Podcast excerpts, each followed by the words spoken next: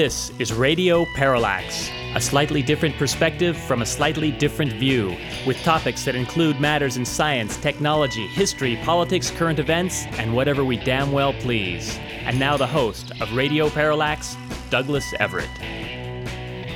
Welcome to the program. We had a lot of fun last week talking about Beelzebub, which we have to admit is an unusual way to start a radio program. But let's face it, we like to be an unusual radio program. I do want to note that since we aired that show last week, I've had a chance to maybe, maybe reconsider a line or two from it. Our reference to the fact that hell was probably filled with lawyers needs to be balanced off by this correspondent's experience in the past week, where I had a remarkable experience with a, with a couple members of the legal profession. It reminds us to remind you that it's a tough job, but somebody's got to do it. And while we've taken our shots at lawyers, um, I think most of them deserved, it is good to pause now and again and say there are some good people out there in the profession. Thank God. The man who got this show started, Steve Alexander, is a lawyer. His original idea was hey, let's do a radio show. I'll be the lawyer, you be the doctor. That's what got us going. We've had local legal contributors like Nancy Yamada educating us to some good causes. And of course, the late great Ed Martin was a lawyer himself. it's funny, I've been going through some old papers, which I hopefully will tell you about later in the program, and discovered a lot of interesting names of people that have been on the show. Lawrence Teeter was a lawyer we interviewed about the RFK assassination. We would have liked to have had him back, but Mr. Teeter sadly passed away some years ago. So did someone else whose name um, came up when I was going through these old files Danny Schechter also known as the News Dissector, spoke to us back in the early days. We'd meaning to bring him back for some time. Alas, that's never going to happen. But I don't want to bog down in stories of being an archaeologist in my own life, and instead, let's commence this program as we like to do with On This Date in History. Our date in history today is the 26th of March, and it was on March 26th in 1799 that the United States and Tunis signed a treaty in which the U.S. buys protection against pirate attacks along the North African Barbary coast. This correspondent has always wanted to go to Tunisia. That desire took a hit with the terrorist attack last week, sad to note. But I still hope that things will turn around and that the day may come when uh, one can safely be a tourist there. On March 26, in 1859, the solar system briefly gained an extra planet when French amateur astronomer Les, Lescarbault reports seeing an object inside the orbit of Venus. He named it Vulcan. The object was later held to be a rogue asteroid. And definitely not the birthplace of Mr. Spock. March 26, 1992, cosmonaut Sergei Krikalev returned to Earth after 313 days aboard the Mir space station and landed in a new country. While he was in space, the USSR had ceased to exist. And finally, it was on March 26th, 1997. Can it be that long ago? Near San Diego, police discovered 39 victims of a mass suicide, members of the Heaven's Gate cult who believed that suicide would allow them to leave their bodily containers and enter an alien spacecraft hidden behind the Hale Bopp comet. That uh, did not work out as expected. Although there are some rather cruel people who would note that it possibly did clean up the gene pool in San Diego. Radio Parallax would not say anything that mean, however. Even though the devil has tempted us mightily towards cynicism and viciousness, we continue to resist. Our quote today comes from author Erica Jong, who said, Advice is what we ask for when we already know the answer but wish we didn't. Our quip day comes from George Orwell, who said, On the whole, human beings want to be good, but not too good, and not quite all the time. Our jokes of the day come first of all from Jimmy Fallon, who said, It's rumored that Obama recently purchased a house in Hawaii that was featured on the show Magnum PI. Not to be outdone, Joe Biden is moving into SpongeBob's pineapple. And from David Letterman, we have this. You know who's really ready to go with the presidential campaign? Jeb Bush. He has already got the crooked voting machines lubed up.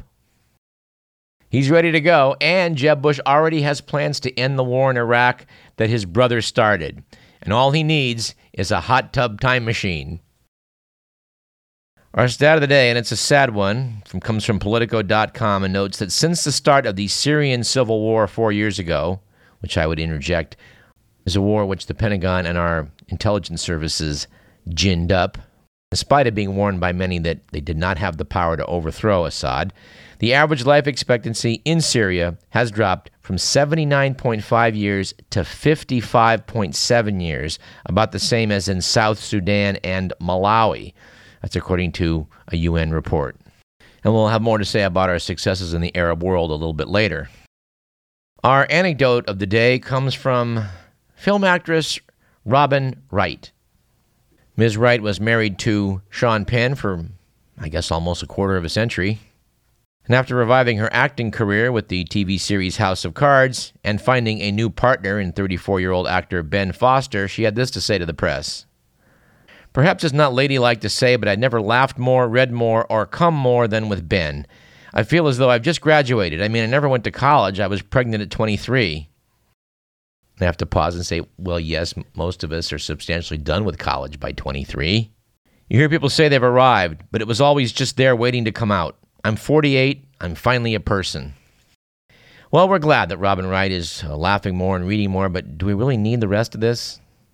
Of course, we do not. We're sorry we brought it up, frankly. But it's worth noting the mainstream media is completely driven, it seems, by celebrity inspired nonsense. We will try to do better. And our good news of the week is that uh, Sheena Kina, a 27 year old Florida woman, was texting a couple weeks back and walked into the path of an oncoming freight train. And luckily for her, it must have been a glancing blow because she only broke an arm. Please exercise caution while texting around locomotives. On that note, I think we'll jump right into the good, the bad, and the ugly.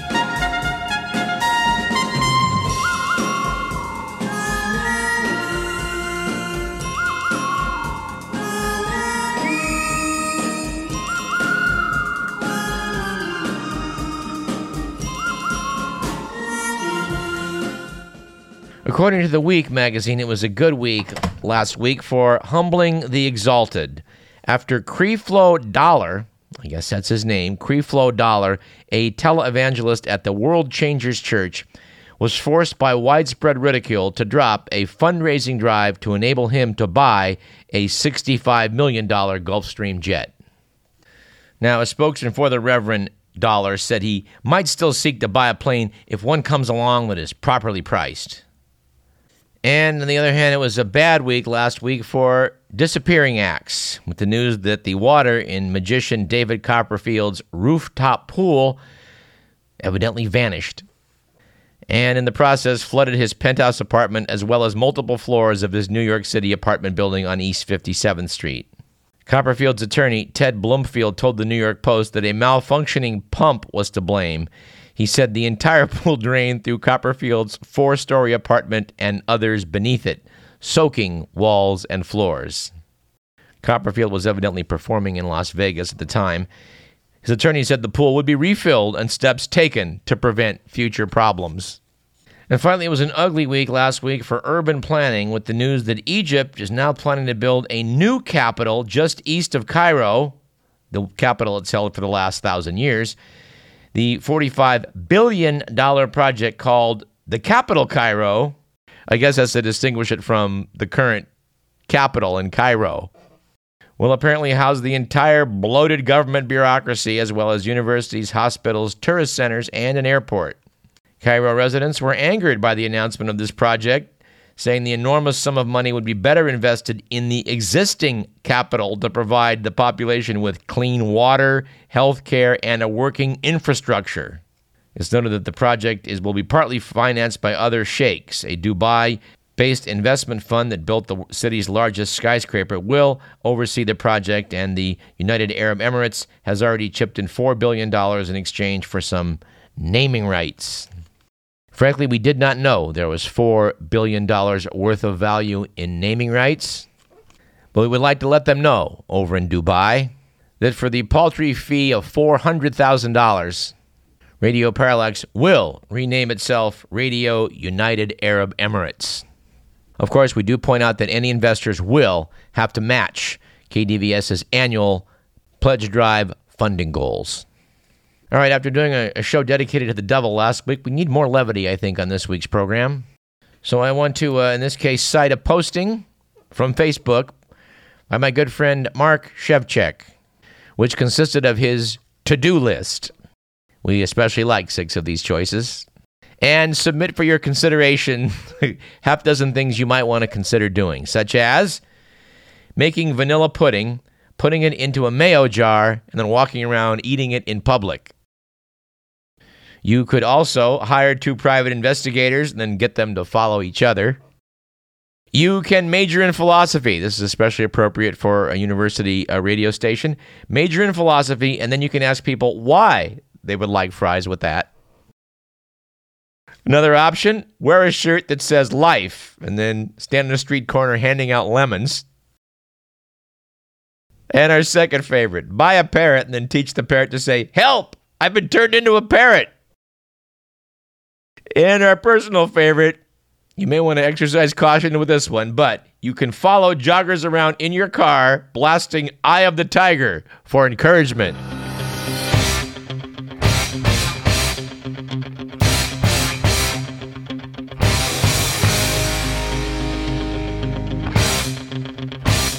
All right, Mark, we hope you're listening. One of the funniest guys I've ever been associated with. We hope he will contribute to this program more directly in the future by coming on and speaking with us since he hasn't yet agreed to come on and, and speak with us. Um, that wasn't exactly his real name either. So hear that, Mark? For proper billing, come on. And speaking of funny, we can't resist a, uh, a, story titled Nothing Funny About Indian Bureaucracy by Jaideep Gridhar from the Mumbai Mirror, as reprinted in The Week. Said the author, the cancellation of Jerry Seinfeld's Indian stand up debut would make a great Seinfeld episode. Seinfeld was set to perform two gigs at a Mumbai stadium last weekend, but at the last minute, police demanded that organizers find additional parking for thousands more vehicles, saying they were worried these sold out shows would snarl traffic throughout the city. While the organizers complied, the officials waited too long to approve the new parking and the gigs had to be canceled. It should be noted that authorities in Maharashtra state, where Mumbai is located, last year launched an investigation into Jerry Seinfeld after he joked on TV about India's potholed roads, and the National Censorship Board has drawn up a list of ostensibly obscene words to be banned from movies, including Bombay, the so called colonial name for the city. Seinfeld might have easily mocked these kinds of idiocies in his act and it's noted that maybe he'd start joking about Mumbai officialdom. Noted Mr. Gridhauer, Indians who live here aren't laughing. So, what's the deal with these potholed roads? And uh, how about this item from Russia? And we again have the week to thank for this. It's noted that the only preserved camp of the Soviet Gulag system is located in Russia's southern Ural Mountains.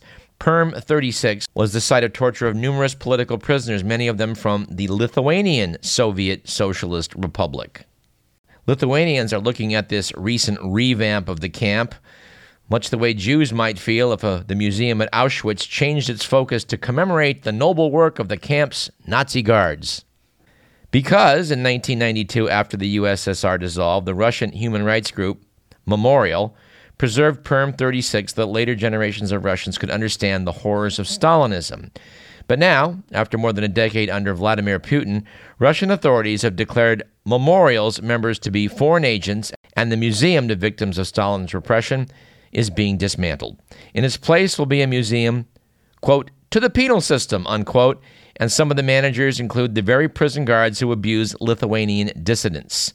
Soon, the site will extol the heroic resistance of the Soviet people with exhibits that demonstrate how well the Gulag prevented dissidents from committing new crimes against the state.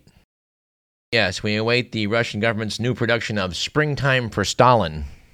Since we appear to be taking a turn into sordid political events, let's talk about the fact that as now yet another Arab state, in this case Yemen, degenerates in the civil war, apparently about $500 million worth of American military aid, like weapons, aircraft, and equipment, may have fallen into the hands of Iranian backed rebels or Al Qaeda. Apparently, anonymous Pentagon officials told the Washington Post they can no longer track the small arms, boats, and other supplies the U.S. gave the Yemeni government, which then fell into Iran backed Houthi rebels in January. The Houthis have taken some Yemeni military bases in the north. Meanwhile, Al Qaeda militants now control some of the south. Now, there was a great Frontline last week talking about ISIS, which is a terrible, terrible topic. But you do have to take a look at these bunch of psychopathic killers.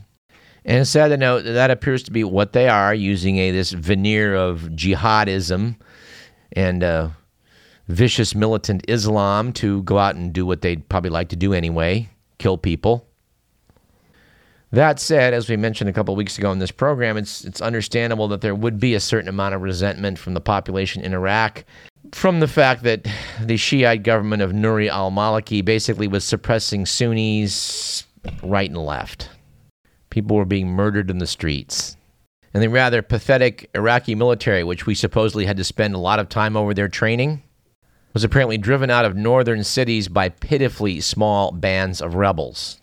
Of course, after they left, abandoning again hundreds of millions of dollars worth of U.S. military equipment, ISIS was able to seize it when you see the footage of them coming into cities in armored personnel carriers and tanks, well, they didn't get those from the Ruskies.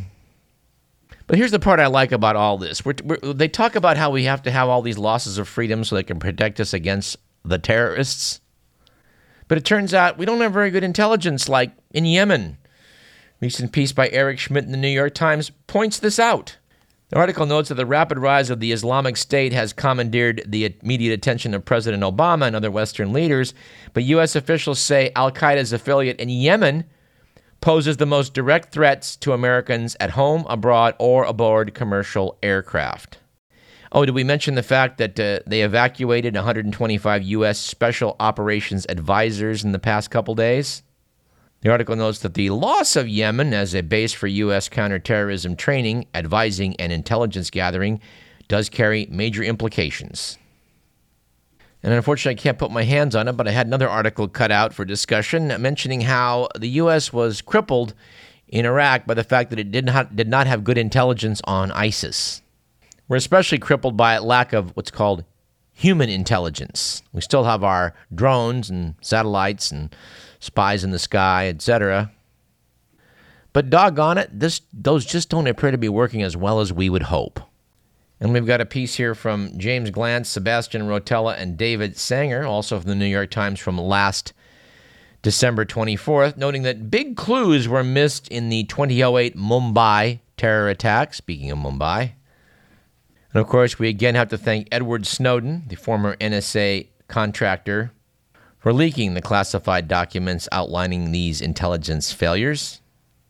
Yes, apparently the US, Britain, and India were all tracking the guys that were scouting out uh, the the locations for this attack. But, and stop me if you heard this one before, the piece notes the intelligence agencies of the three nations did not pull together all of the strands gathered by their high tech surveillance and other tools, which might have allowed them to disrupt this terror attack so scarring that it is often called India's 9 11.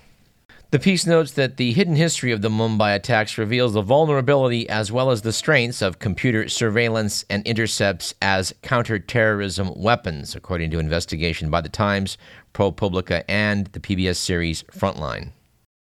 The piece notes, and I think I should read this very carefully, that although electronic eavesdropping often yields valuable data, even tantalizing clues can be missed if the technology is not closely monitored, or if the intelligence gleaned from it is not linked with other information, or if analysis does not sift incriminating activity from the ocean of digital data. I think that pretty well says it all, don't you? If you set up some equipment to monitor something, you should basically monitor it. And once you have that data, you should link it to, quote, other information, unquote. And we do think it's a good idea if your analysis does take the time to sift incriminating activity from an ocean of digital data. But hey, that's just us. And by the way, this might be a good time to mention that any opinions heard on this program do not necessarily represent those of KDVS our sponsors, or the University of California.